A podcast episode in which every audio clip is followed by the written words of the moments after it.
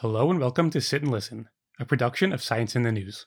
We are a graduate student led organization at Harvard University focused on generating discussions between scientists, other experts, and enthusiasts.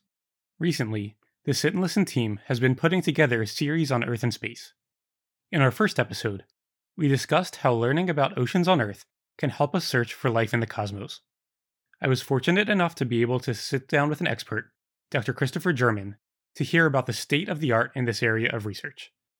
As a bonus episode, we wanted to let you hear my whole interview, which goes far beyond the snippets we were able to play in the main episode. If you haven't listened to that yet, I'd highly recommend starting there. In this extended interview, you can hear more about ocean worlds, the search for life in our solar system, the technology that makes this possible, and how Dr. German was able to bring together the fields of oceanography and astrobiology. This interview was recorded on April 14th, 2021, and the episode was edited by me, Chad Stein.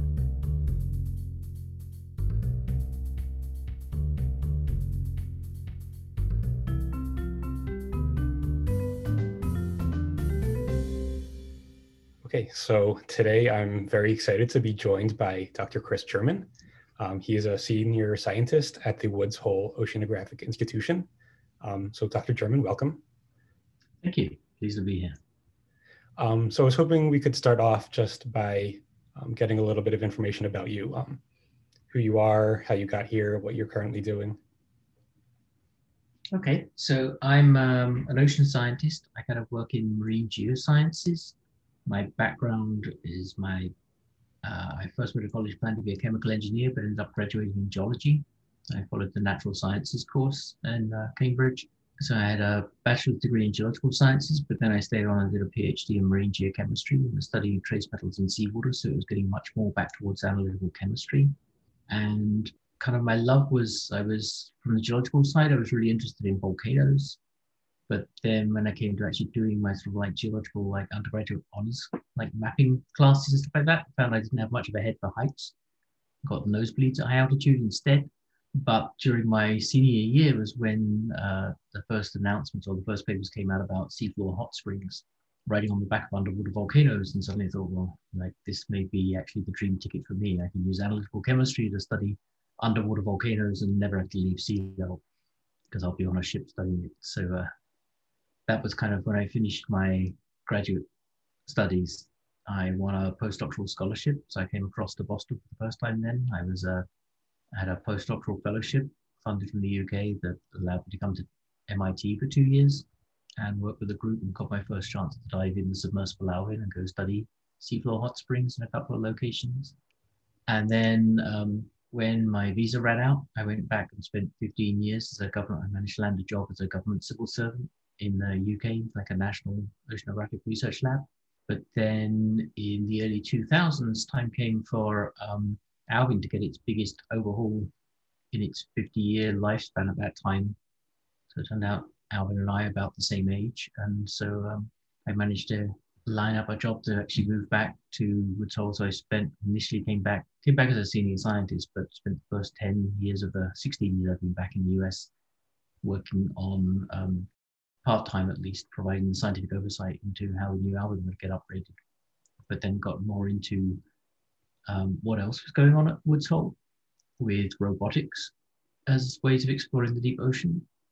And then I found that that actually provides a link across now to the stuff I've been working on most recently was how you might use the same kind of underwater robotics to go and explore uh, the oceans of other planetary bodies that we've only since since about the same time I moved to Woods Hole is about the, how long we've known that there are other oceans in our solar system on other moons out in the outer solar system. So it's kind of a a fun time of pulling it all together.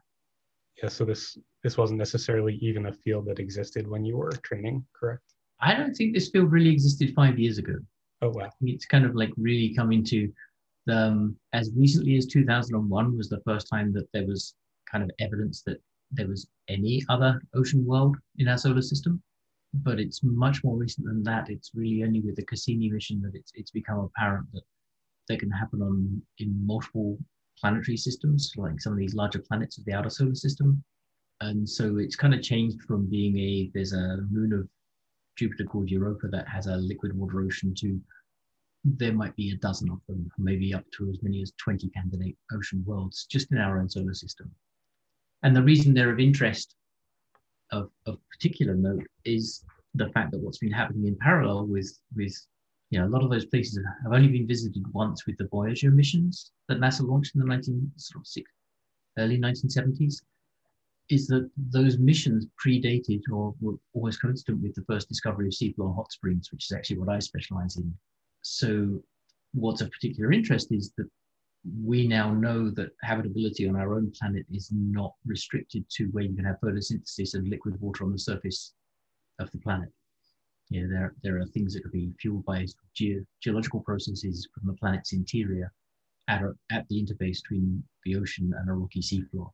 So to suddenly realize that we actually have multiple candidates of places that are geologically active places with oceans in contact with the rocky seafloor in our own solar system is quite different from thinking that the only place we could imagine there being life beyond Earth is on some planet orbiting some distant star that's just in that Goldilocks zone, as it's referred to, um, of getting that exact sweet spot of where you've got the right flux of photons from, from the, the host star to keep water liquid at the surface on these other planets. So, as recently as a decade ago, well, no, 20 years ago, as recently as 20 years ago, we could still have you know, we would still have said, well, the only way we could search for life beyond Earth is either you know, via SETI and sitting and waiting for radio tran- transmissions to come and reach us, or we're going to need faster than the speed of light travel. And suddenly that's a transformative thing is that today we could articulate it and say, actually, we may actually have robots that have left Earth have already flown past five to 10 perfectly habitable environments that could well have life there today. We just haven't stopped and looked. Yeah, so I'm really curious to hear about the kind of um, technology that you're using to explore those things, even just to take a quick step back. Mm. Um, for people who might not be as familiar, could you kind of describe what you mean when you say an ocean world and what the characteristics are um, and how they were discovered in the first place?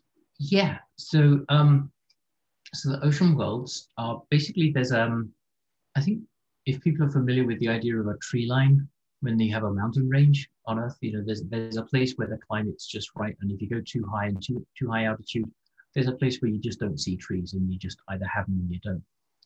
So there's a thing in the solar system called the ice line, which is basically from when a, when the solar system first formed. There's places where water should have been where it should been too hot for water to hang around, and it would get driven off. And then there's places where, as you get further and further from the sun, that's where you expect the water to condense and, and crystallize out. So you know, we have, when we see condensation, we have formation of clouds. In the, uh, at the scale of a solar system, you get precipitation of ice and accretion of, of water that way. So where that exists on our in our solar system is basically somewhere beyond the asteroid belt beyond Mars. Right. So so Earth is like a weird outlier in this system. Um, it's a place where there shouldn't be any water, according to the crude theory. You have to come up with special reasons why we do have water, because clearly we do. But but the rest of the universe makes a lot more sense, or certainly the rest of the solar system makes more sense in that places like Mars are places that have evidence that there was water once, but it also got driven out. And then as you get out to the moons of Jupiter and Saturn, and then beyond that to Neptune and Uranus, you find a huge amount, you know, very large volumes of, of water ice. And at the time of the Voyager flypast in the 1970s, one of the things that was noted was that where we had moons of these planets, so that the you know Neptune and Saturn right, are gas giants, so they don't have a, a solid exterior. Uh, but the major moons of Jupiter, uh, three out of the four are covered with ice. The, the innermost one isn't. It's volcanically active, so it's just covered with. It's just like boiling with volcanoes. Most volcanically active body in the solar system. But the other three moons are a bit more stable. Uh, they have this icy exterior, but what's been noticed there, particularly for um, Europa, which is a second moon out in the center in Jupiter, is that the ice shell is very smooth and anything that's been around for a long time should have been cratered. So there was this question that was known from the 1970s of like, that's interesting. How come the ice is smooth? You might think that it's being continuously reworked. And so the Galileo mission, which is when I first started paying attention, but just just as an enthusiast, you know, I was I was a full-time oceanographer, but was just interested in in this stuff just because it was fun to, to pay attention to. But these missions that went back and said, okay, well, we can tell from the density structure of this planet that it, it has a low average density overall. But if it has a rocky interior, we can assume what the density of that is, and then that would actually say that the outer water layer must be on the order of, you know, 100 kilometers, something like that. And so the first time I really went to a lecture about this was actually the conference where it was really the like when I was devoting that that half a day to being in that particular room of, uh, when there's a lot going on was really because I'd gone to learn about Io because of all the volcanoes, right? I went and it's like, oh, volcanoes in a different place in space, and somebody's talking about that. Yeah, I don't have anything else on this afternoon. I'm going to go sit in on that session. And then people started talking more about this other place called Europa instead. And in in 2000, the question was, they said, okay, well, we know that the whole thing it's got this really thick water layer, and we know the outside is this really very cold, like like uh, a minus 100 degrees Celsius temperatured ice, so that the ice, when it's that cold, behaves more like rock does on our planet. You, know, you can hit it with a hammer, it fractures, it, it faults, it can have earthquakes. But they were also able to work out that from the size and the shape and the shadows cast of these big faulted blocks, they could say, okay, well, we know then how thick this brittle outer layer is, and it isn't deep enough to account for everything that's the water layer. You know, there might be 100 kilometers of stuff that's got the composition of water from the outside to the in, but it's only the outer 10 kilometers or so, 10 to 20 kilometers, that can be this brittle layer. So there must be, you know, 80 kilometers of something softer underneath. And in 2000, the question was, so is that going to be um, due to soft ice, like a glacier that can creep? You know, we know glaciers can flow. If you go back to the same glacier year on year, it's moved, right? You can put stakes in the glacier and watch it flow, kind of like toothpaste getting skewed, squeezed out of a tube or is it that it's actually liquid water? And so they actually worked out, once they'd been able to ask that question, the neat thing was that they still had gas in the tank on the Galileo mission, and they realized they had this magnetometer on board that they could actually go and, and set up a magnetic induction experiment. And it's called Fleming's left hand rule that if you have a, a conducting material and you pass a current through it, then you get motion in the in a third direction. So he said, okay, well, then if we do this and we've actually got our magnetometer and we're actually passing through the magnetic field and we know which way we're moving, we should actually be able to see whether or not there's a magnetic, you know, whether there's an electrical current induced. So come back next year and we'll find out. So that was it. When I went back to the same conference a year later, I made sure that that was like one of the first things I got penciled in of like, let me make sure I'm not double book doing anything else because I want to hear this. And, and so it was kind of cool to actually be there when they had this first sort of definitive argument of here's why we think it's what's underneath this ice shell is a liquid water ocean with a rocky seafloor. And that was almost missed because the, the, the instrumentation was already out there. And kind of after the fact, right. they were like, we should study this, right? Yeah. It was a, okay, what have we got with us? How do we set this up?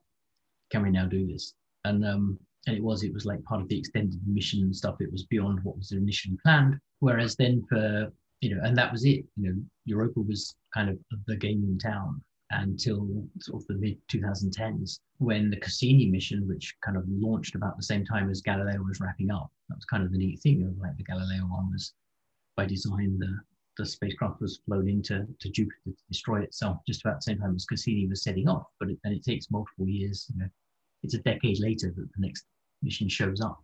And there, the, the mission was, you know, the primary place it was interested in was Titan, which is a different kind of ocean world because Titan has an atmosphere and it has an ocean, but they're all made of, or it has seas, shallow seas and lakes, but they're all made of hydrocarbons, not water.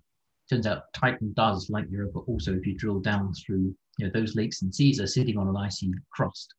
And if you drill down through that icy crust, chances are there's a saltwater ocean underneath on Titan as well. Um, and it's also true for two other big moons of Jupiter as well. Um, but then there was a tiny little moon called Enceladus, which is so small, it's basically, um, it would fit inside the North Sea between Britain and Europe, that tiny little patch of water, you, you could actually fit in there. And so it wasn't something that was like a high on the radar of things we should look at for the Cassini mission or that, the mission people were planning to look at. But as part of their, once they're orbiting Saturn, they could actually do a tour of, of all the different moons, just like Galileo had done for Jupiter. But it was only as they flew past, so there were again Voyager era observations that knew that Enceladus was another one of these places that was really smooth on the outside and like a, a, perfect like spherical ice ball apparently but when they flew past it they found there were actually jets of water coming out from its south pole and there are these four really big fissures called the tiger stripes that cut across the, the south southern hemisphere And when they flew past and, and imaged it, they could actually see, you know, kind of backed it, they could actually see there were jets of material coming out. And so again, it was a matter of, okay, what things do we have on board and what can we do? And so they were actually able to, as part of that extended mission, fly through those jets and actually get at the composition of, of what was there. So that's an even more compelling, you know, that's at Europa, it's inferred, you know, it just all the logical science, they've eliminated all the other reasons why Europa behaves the way it does. The only thing that makes sense is that the, it has a liquid water ocean underneath. On Enceladus, it's even more definitive. It's quite a simplistic thing of like, well, you can walk past it and you get sprayed by, you can get wet. Well, you don't, it's not actually wet because as soon as they evaporate into, they're evacuated into space, then they, you freeze. So you get these tiny little ice droplets. But that was what's really interesting there is that what really, just in the last five years, the results that came out were beyond saying there are these jets exiting from an ocean on Enceladus, the subsurface ocean, is that as people have been able to analyze the chemistry work out what's there, they can actually say, well, there are actually mineral grains in there that are diagnostic of seafloor hydrothermal venting. And there's really interesting chemicals which are consistent with a particular kind of hydrothermal venting that I've studied, where you can actually get organic, you can get spontaneous synthesis of simple organic compounds. And then there's actually been a third level of study that says actually there's like really big organic compounds in the same water that's got this salt and it's got the minerals in it. There's at least one of these ocean worlds. It's not just a hypothetical thing of it could have all this habitability to it. It's, um, you know, for Enceladus, it's kind of been demonstrated that all these ingredients are there. And then in the meantime, for Europa, that there's actually a new mission just about to get launched in the next few years, Europa Clipper, which is going to go back and actually do a lot more of that diagnostic stuff for basically closing the loop on the habitability of that ocean world. So that's really the, um, you know, that's that's the big excitement now is that what the national academies are doing right now. They're engaged in a two-year survey called for planetary science and astrobiology, whereas in their previous decadal studies it was just for planetary science, but this has helped move the dial sufficiently that for the first time since the Viking expeditions to Mars back in the 1970s, then you know NASA is poised to start credibly being able to put together meaningful search, um, meaningful search for life again in our solar system in the decade ahead.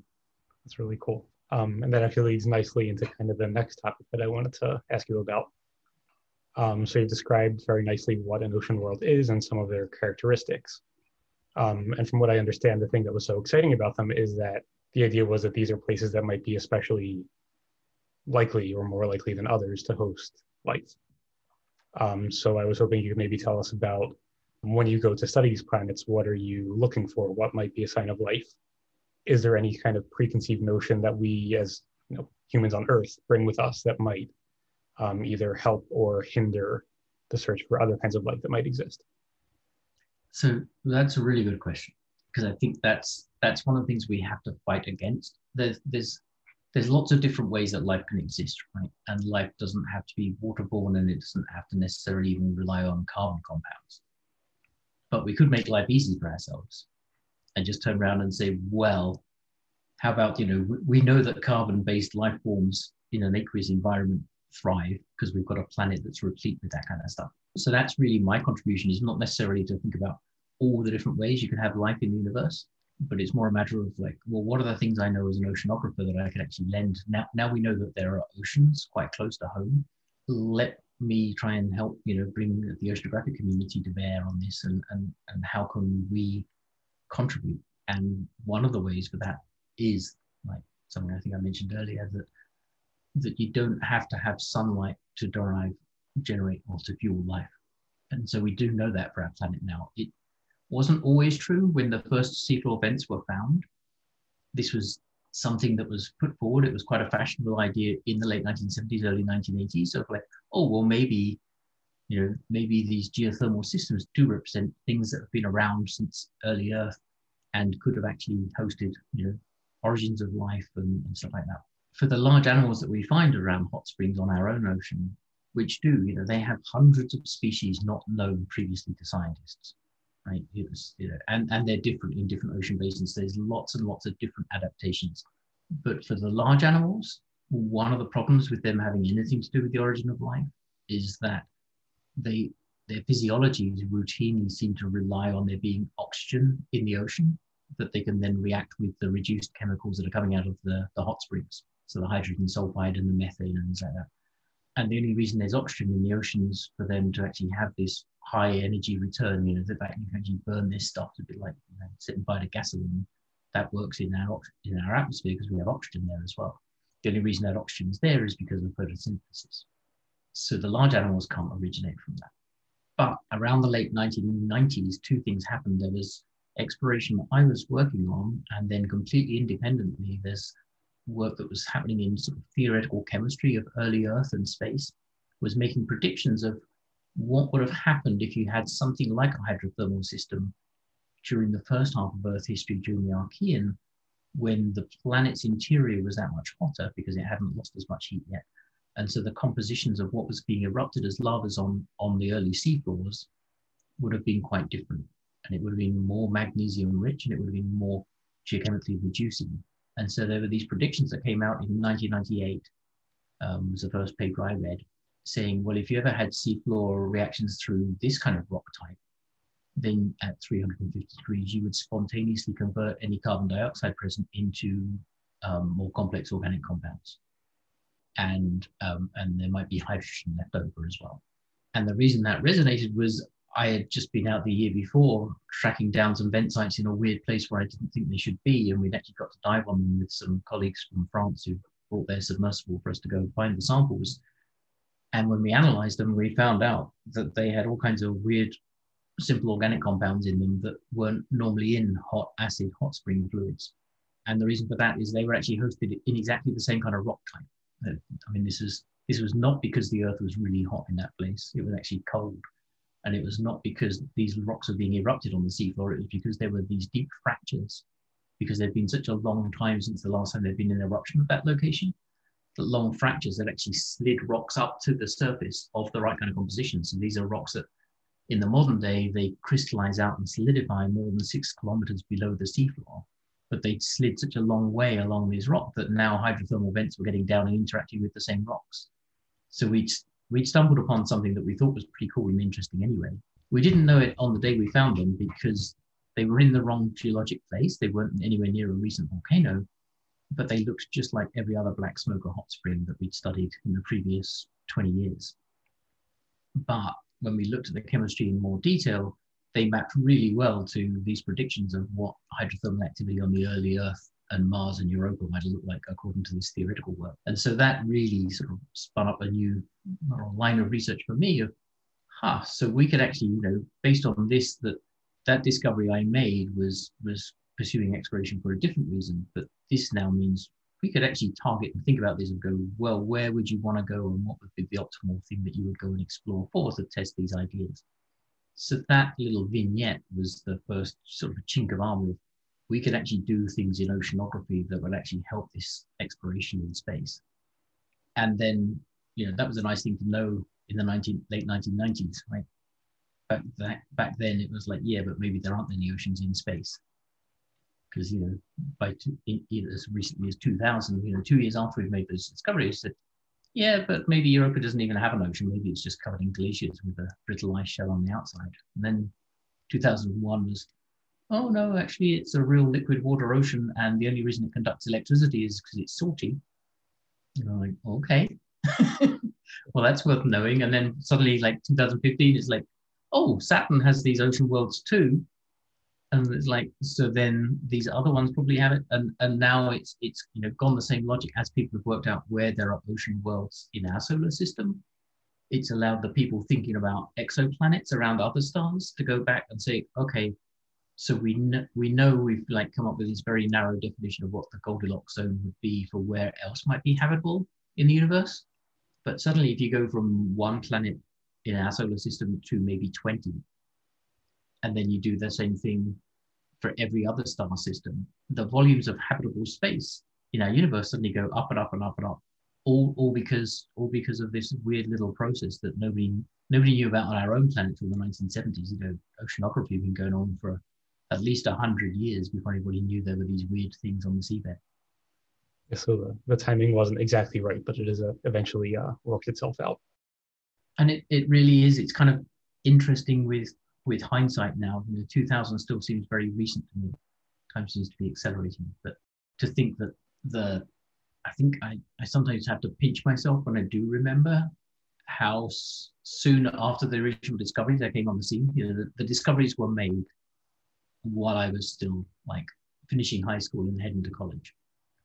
But the first papers that came out were always running a couple of years late. So in fact, all that stuff came out once I was like approaching the end of my undergraduate degree. And so I managed to start getting involved in this stuff straight from, you know, graduate degree onwards, which means, you know, I've been doing it all my career, but I'm probably about as old as you can be on the planet and to have been doing it all of your career because it just wasn't available to you. Right. And so and so suddenly now you know that was true but then there was all the work that was happening from from planetary science from the voyager expedition going forwards was happening on a parallel path and there was really not much you know it was like oh you're doing that. Well that's cool. Oh we just found like life on the bottom of the seafloor. That's cool. You know and they're both you know both recognized as really interesting things and nothing to do with each other.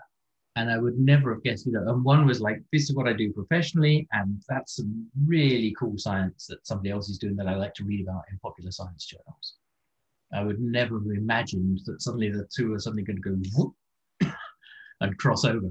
And it was like, okay, well, it was fun to speculate, but but then the fact that these things have now converged and and become such a mainstream thing that it suddenly now it's you know there are grad students today where this is like one of those things, right? This is like, here's a field that you couldn't have studied. Nobody could have been studying interplanetary oceanography before. You know, in 2015, I was reading some of these papers while I was on sabbatical. I remember being very embarrassed to actually come back to my director of research at Woods Hole at the time and say, could I have like a month's extra study leave just to follow up on this thing? I think there might be something here that's worth pursuing at this interface between ocean and planetary sciences. You know, and and now ocean worlds is actually one of like the, the big topic themes of the NASA's or the National Academy's decadal survey of what's next for planetary science in the decade ahead. And, and if that only happened, you know, and in, in a way that it wasn't, you know, a, decade a decade ago, this was not a problem. This was not nearly as problem as it is now. For you, was it a gradual process of those two kind of big fields merging? Was there like a moment where you said, "Oh, I'm very firmly in both of these spaces now"? Yeah, I think you know, if I'm honest, I mean, from that 2001 onwards, it had been, you know, I think I'd seen an illustration of there was a like a NASA infographic of saying, well, if this is, you know, if this is what's happening on Europa, then maybe there's submarine vents there, or maybe you'd have a robot there and they had this picture. I remember seeing it at the time. Somebody sent it to me and went, "Oh, you talked about this in a public lecture because you're working with an autonomous robot." And I remember looking at that thing and going, "Like, okay, well, maybe they know how to go land on these things in space, but like that looks like no vent I've ever seen on this planet, and that looks like no robot that would ever actually be able to make it through the ocean. That's not even streamlined." So I used to sort of facetiously think, "Wow, I can, I can at least." I can at least help their graphic artist know what some stuff would look like. Um, so in 2001, it was as like that was as much as I thought I had to contribute. But I did kind of like keep my ear to the ground. And then it was an interesting thing. There was a geochemist who had been a colleague of my graduate advisor. So he'd actually been to see my, my first ever like 12 minute talk at a science conference in the UK in what would that have been January 1987. And I think I met him once more while I was in graduate school. He was like, he was at the time, he was high up in geochemical research for the oil company BP in London. So I think my advisor did some consultancy work for him on like sedimentary geochemistry. But about, you know, our paths didn't cross. And then I ended up giving a public lecture in 2000 or 2001 in London at the Royal Society. Sorry, not the Royal Society, the Royal Institution. So the Royal Society is like the sort of learned scientific society. The Royal Institution is something of the same age, but was developed purely for um, public outreach. So Michael Faraday was the guy that instigated it. I gave a lecture there when I was talking about subsea, you know, seafloor hydrothermal activity, and then how what I was looking to do then was to actually move beyond doing towing instruments from ships and going out and doing expeditionary science and adopting this new generation of vehicles that were just coming online at the turn of the century of autonomous robots and working out and thinking about how they might in the future be things we could use to go and search for seafloor hydrothermal activity. And so I did just in the, the final throwaway slide, I put up our artist's impression from an oceanographic lab of what an underwater autonomous vehicle would look like. And then I put up NASA's one just just for a joke and just put up that artist's impression from NASA of, of what that was. So I'd said, and who knows, you know, if this is really like science for the next century, because that was the theme going from two, you know, at the turn of the millennium. It was like, you know, who knows, sometime in the next century, maybe NASA would actually like some help with how you'd go out and do that stuff if we could work out how to do it here on Earth. Next thing I knew was I got a call about a month later, and it was actually from this guy, Max Coleman, um, who I hadn't realized was the deputy chair or, of the Royal Institution at the time. He like that was something he was doing. So somebody mentioned to him of like, oh, you'd have enjoyed the thing last week, Max, if you'd been here. There was this guy talking about, you know, robots going off to space. And and then he was like, well, who was talking about that? I said, oh, this guy, Chris German, and he works down in Southampton. So I got a call about a month later. I was in Southampton and he was saying, so I hear you've been like shooting your mouth off about these ideas you have. And it's like, wow, you know, it was just for a bit of fun at the end of a public lecture of just, you know, where where might this lead us if we didn't know any better? I said, no, no, no, that's that's good, that's good. Um, so you know, there's a bunch of us that are really interested. I wonder if you'd like come and talk to us about it.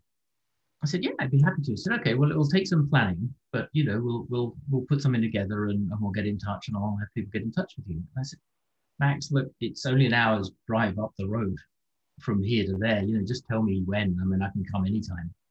And he said, something along the lines of like, my dear boy, did you think I was still at BP's office in Sunbury? I said, well, yeah. Where are you now? He Said, oh, well, I've um, I'm doing a hundred days a year consultancy for NASA's astrobiology group at JPL. That's who we want you to come and talk to about how you'd go and find use robots to find seafloor hydrothermal vents. so that was a, a weird and wonderful thing was uh, like took my breath away but i ended up flying out um, later in 2001 to go and give that presentation. And then um, and at the time it was still here's how i think we're going to do it. And nothing came back.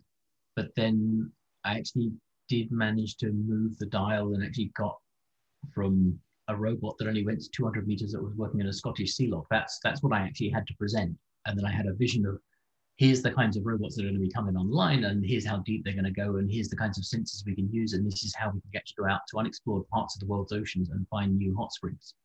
So it turned out that that was actually part of like that's what opened the opportunity for me to move to woods hole was that they were the first people to develop that kind of robot. But it was me working visiting them and talking to them about here's something i think you could do. And then saying well i hadn't really thought about that but sure let's try it so we started this collaboration, and so that we had two expeditions. One in first one was in the second half of 2004, and I was still working in the UK at the time, and the second one was in the spring of 2005, by which time I think as soon as I got back ashore from the end of the expedition, it was time to actually pick up my bags and you know, family moved to Woods Hole permanently to come and work there. And a really happy coincidence was it was you know a few years on. I hadn't heard anything from JPL in the meantime, and then I think like six weeks after I'd arrived at, at Woods Hole, got this like email back to my old email account that hadn't shut down yet, going, "Well, you came and gave this great presentation, but we never heard any more about it. I presume it just never worked out." So it was like I was able to say, "Actually, no, we just had like just had two expeditions in the last year, and we found twelve different vent sites nobody previously knew existed." And so that was a well, then you probably ought to come back and give us another conversation. it's probably you came back for another stay and looks like you'll be a lot cheaper this time because you're already here in the US. So you said your background was mostly in geochemistry. Yeah. I'm curious to hear what it's like working kind of in the the realm of robotics and these autonomous vehicles and um, where you think the exciting it's, stuff there is.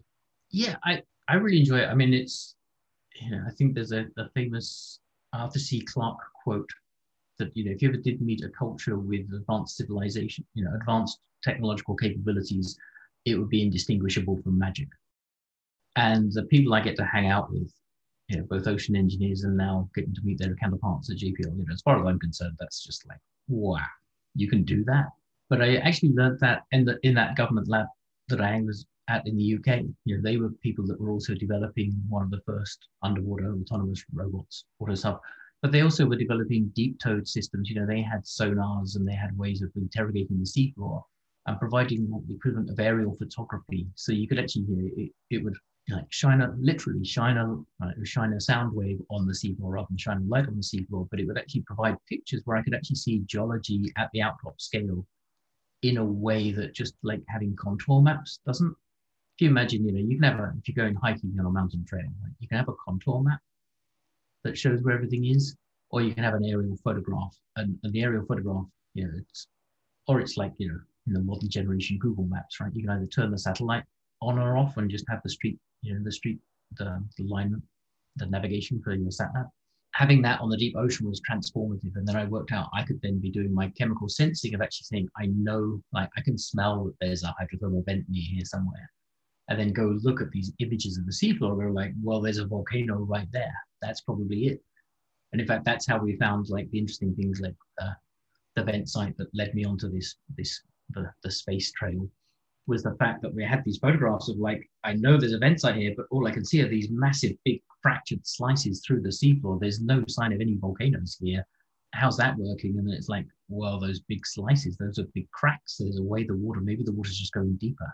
So then that was like, okay, so there's more than, you know, when you talk about a hot spring being hydrothermal, the hydro from Greek is the water and the thermal is the hot. So all you need is you need there to be some heat somewhere and there needs to be a pathway for the water to get there. And one way to do that is have the lavas flow out onto the surface. And the other one is to have big cracks where the water can flow deep. But I just thought I was going to be finding more of the same stuff. The fact that we then said, oh, but now there's different rocks. And so the chemistry is different, open up a whole other branch of things. So yeah, it's it's kind of weird looking backwards how many like cumulative, like little incremental nudges there were and it's it's also like scary to see how far it came. Probably didn't answer your question properly earlier, but from about 2001 to about 2015, I was kind of playing at this. You know, it was like in the back of my brain, it was like and sort of thinking about it, but I hadn't really allowed my thoughts to coalesce. And then in 2014, well, part of it was I was, you know, I was busy, right? So in 2014, we finally got Alvin with its brand new spheres. We'll go to six and a half thousand meters back in the water, and we completed our trials and basically handed it back over to the rest of the US research community here's the big new better Alvin. And so I, I that was basically that had been 50% of my life for a decade. And so suddenly in 2015, it was like, oh, okay, I got some time on my hands.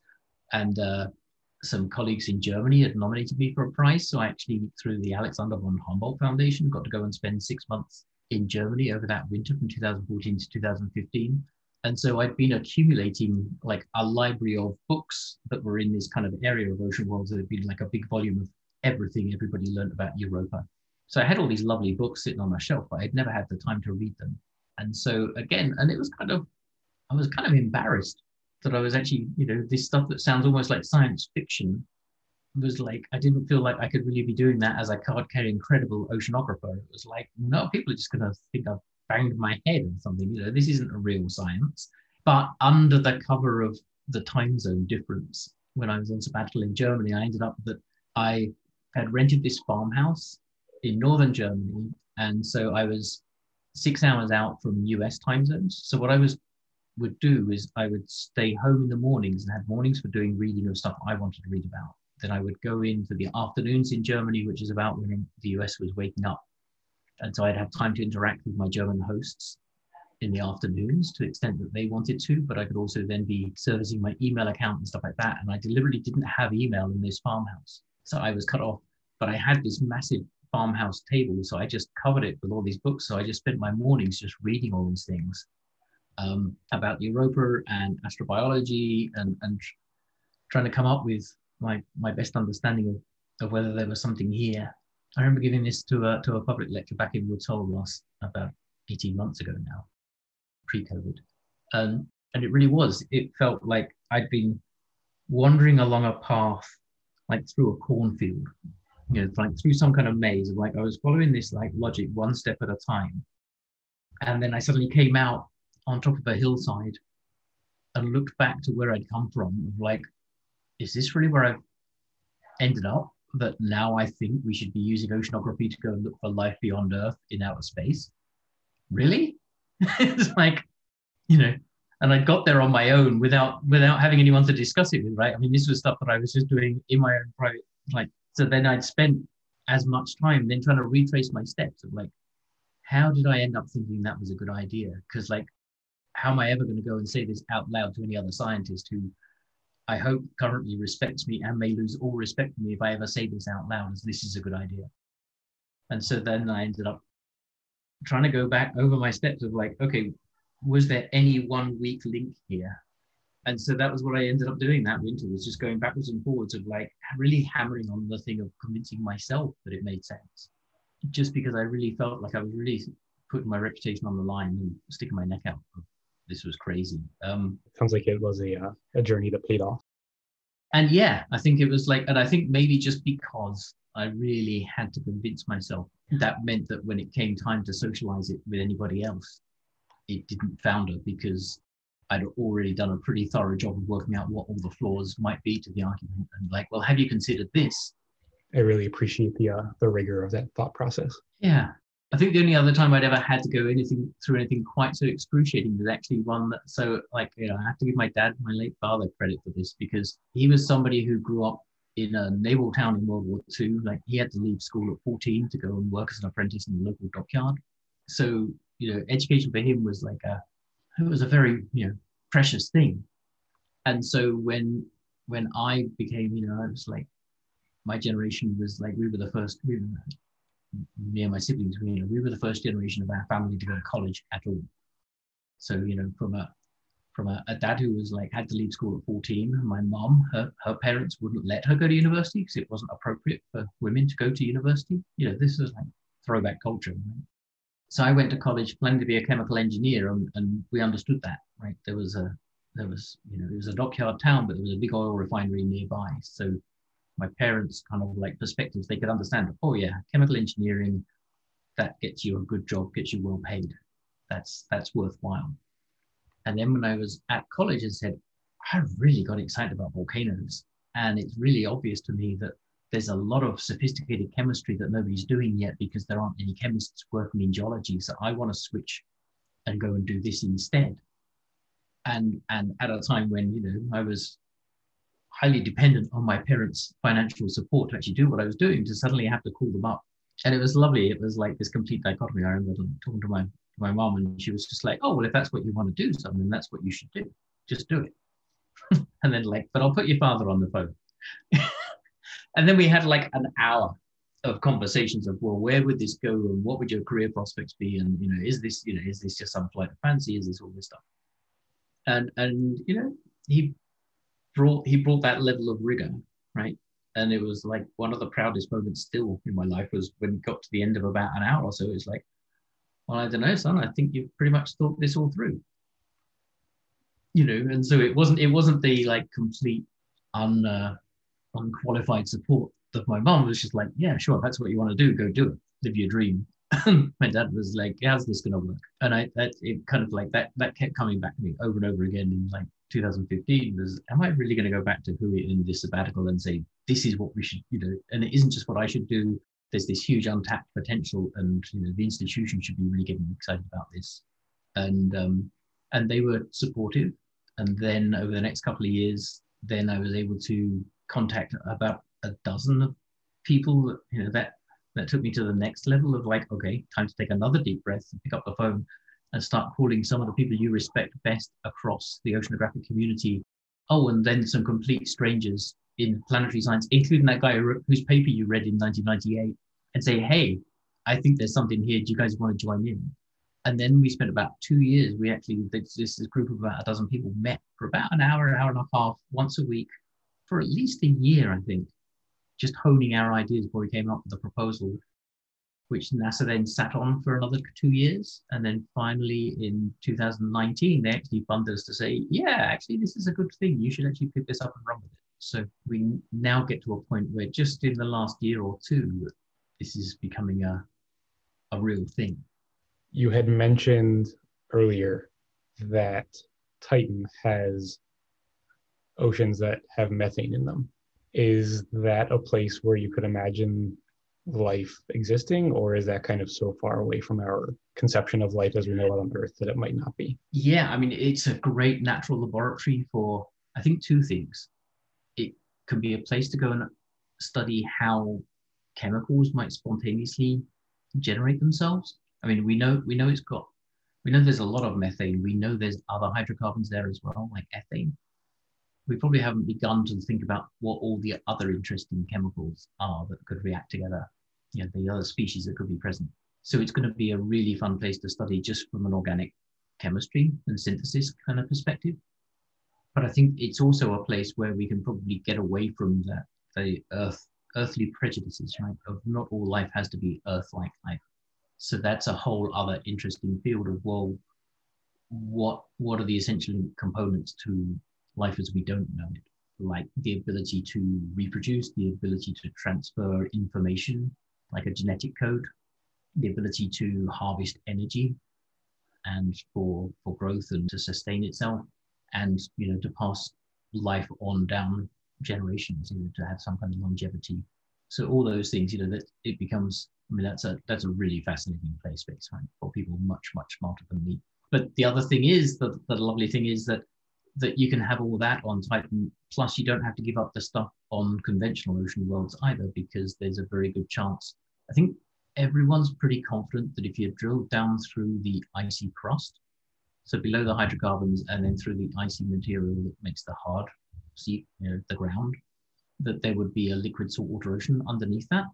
What people aren't sure about is because Titan's pretty big, this is something that happens for um, for Callisto and Ganymede, which are the two big moons of Jupiter as well, that are further out than Europa. That on our planet we never get water that's deep enough that you form another kind of ice. But under but theoretically, if you take water and you compress it, you can form a different kind of ice where just because you're so deep, you can form a high pressure ice. So the other moons, along with Io and Europa, we talked about for Jupiter, Ganymede and Callisto probably have like the water is like the filling in an ice sandwich. There's ice like we know it on the top, and then there's water. But if you go too deep in the ocean, then before you get to the seafloor, you, you have another lining. You know, the ocean is lined with a deep, high pressure ice as well. And on Titan, I think it's not resolved which of those might be there. And then to wrap up, the big question based on everything you know and everything you've studied about, you know, the deep oceans and now about all these ocean worlds, do you think that there is life elsewhere in our solar system? I think I do. I mean, I think um, the geologist in me, you know, it's it's an Occam's razor kind of thing. So from the sort of like my geological background, the first thing I would say is I am absolutely sure that there's some form of habitable environment at the very least on these on these ocean worlds. Maybe on not all of them, but I can't imagine the ones where you have rocks and ocean together. It may not be the same kind of fluid flow as anything we found on our planet, but that's fine because I keep, you know, I found two different kinds of hydrothermal fluid flow that I didn't know about in the last 12 months. I haven't even been to sea. This is just looking at data from other cruises and reflecting on that stuff. I've realized there are places that I went to in 2019 or colleagues went to in 2019 which revealed there's so much of our own planet we haven't studied in the deep ocean, but we're at least that's that's I'm I'm well schooled in the humility of discovering things I didn't expect, that I know how to anticipate what else could be out there. So there's definitely going to be the habitable environment. So that's one one way that I come at it from a modern day, like understanding modern day oceanography. The other part of me is from from the sort of like the geologic record that complicated multicellular life forms may be very recent, like you know the sort of Precambrian, late Precambrian onwards. Now, the Cambrian explosion was defined based on hard-shelled fossils, but we know that there was the Ediacaran fauna and, and gelatinous things without hard shells a short while before that. But we also know at the far end that of the, the oldest life we have, you know, there was basically waterborne rocks and they had single-celled, there's evidence for single-celled life forms in those things pretty much as soon as the late heavy bombardment finished so like my, my simplistic version is single-celled life is easy and multi-celled life is hard. So you know, the fact that single-celled life came spontaneously like that at the very start of the history of our planet, Occam's razor says, well, then why should it be any harder anywhere else? Why shouldn't it be just as easy if you've got water rock reactions of the same kinds? Then I think there could be single-celled organisms everywhere. You know, Occam's razor would say the testable hypothesis is there's no good grounds based on the science we know today why there wouldn't be single-celled life all over the place in these other ocean worlds. And then it's like, okay, if you don't believe me, take me there and go look. I don't mind. I'd be excited. I'd be excited to find it that we had an ocean world that was habitable and uninhabited. That would be a really exciting answer as well. What would it take to convince you of that? Um, I think get me into that ocean. What, and, are, you, uh, what are you taking with you? Well, um, we actually have variants of, so we've actually been working on that. So we've actually, since 2015, we've actually built a version, a robotic version of Alvin, informed by all our Alvin and robotics stuff. We actually now have a vehicle where we can actually break holes in the ice in the Arctic, and we've been able to use it to swim down to the seafloor and track down hydrothermal vents people didn't know were there previously. Um, that thing is way too big to put on a launch rocket, but but we are actively one of the projects we're working on right now is actually working out how the tether we use for that um, how strong it is. And right now we're working with people who are specialists in ice, both like theoretical modeling of what's happening with ice at Arizona State University and Hopkins University, and colleagues at um, the Lamont Observatory, which is part of uh, Columbia University, who work on ice mechanics. So they've actually got whole rigs where they can simulate Europa ice conditions. And we've got this single optical fiber we use for our thing, which allows the vehicle to be mobile, but it can send information back like any other fiber optic cable and we're we're really having trouble breaking it. You know, we had this whole thing of like, you know, people other people are working on how would you develop a cryobot, a thing that could melt its way down from top to bottom and get into that ocean for the first time, get the first sample of that ocean water. And um, and we've said, well, we actually think we have exactly the tether that would be light enough to be able to take it as a payload and would actually be. And then the question was, is it going to be resilient enough? We really didn't think it would be, um, but it's actually turning out it's uh, we're having some really exciting stuff we've just been reporting this year of you know, we can't break the damn thing. It's actually this this technology actually looks like it would work. So um, we're we're pursuing that very actively to make sure that's the case. And then my that other project we're working on is the the less far into the interior of a planet you have to go to come up with the definitive evidence, the better. So that's the other thing we're working on now is this theoretical predictions of how different ocean worlds would function and you know, the ideal world would be, would it be that if you had something interesting that was sustaining life on the seafloor, would that then contaminate the ocean sufficiently? You know, we know we know this chemical signals from hydrothermal vents on Earth make it all the way up to the ocean surface in the Antarctic. So by the same vein, you know, the question is, okay, how many of those processes can we predict would actually do the same thing for us on Europa or Enceladus? And would that bring the signatures up to the ocean and out to the outside so that we can actually find that that comes back to that thing. You know, would, wouldn't it be nice if we could find the compelling evidence on the outside of what's happening inside without having to go in? I still want that to be true, but right now I suspect I might actually, to be really convinced, I think I might need to actually go in and get a, a fresh bucket of ocean water, but hopefully not have to go all the way to the seafloor. I don't necessarily have to hit it with a hammer to believe that it's geologically true. Was there anything you were hoping to share that I didn't hit on? Only that it's an exciting time, and um, if you're just starting out in your career now, go pursue this or or just you know even if this isn't the thing that you're going to end up doing take it as an example of there's no harm in pursuing stuff you're interested in and you never quite know where the path's going to take you. I could never have predicted at any stage up till five years ago and i'm like late 50s now that i was ever going to have anything meaningful to contribute to the search for life beyond earth. And now here i am front and center of apparently we hope you enjoyed this interview and wanted to thank Dr. German once again for his generosity and thoughtfulness. Be sure to keep an eye on this feed for the release of our second episode on Earth and Space, to be released soon.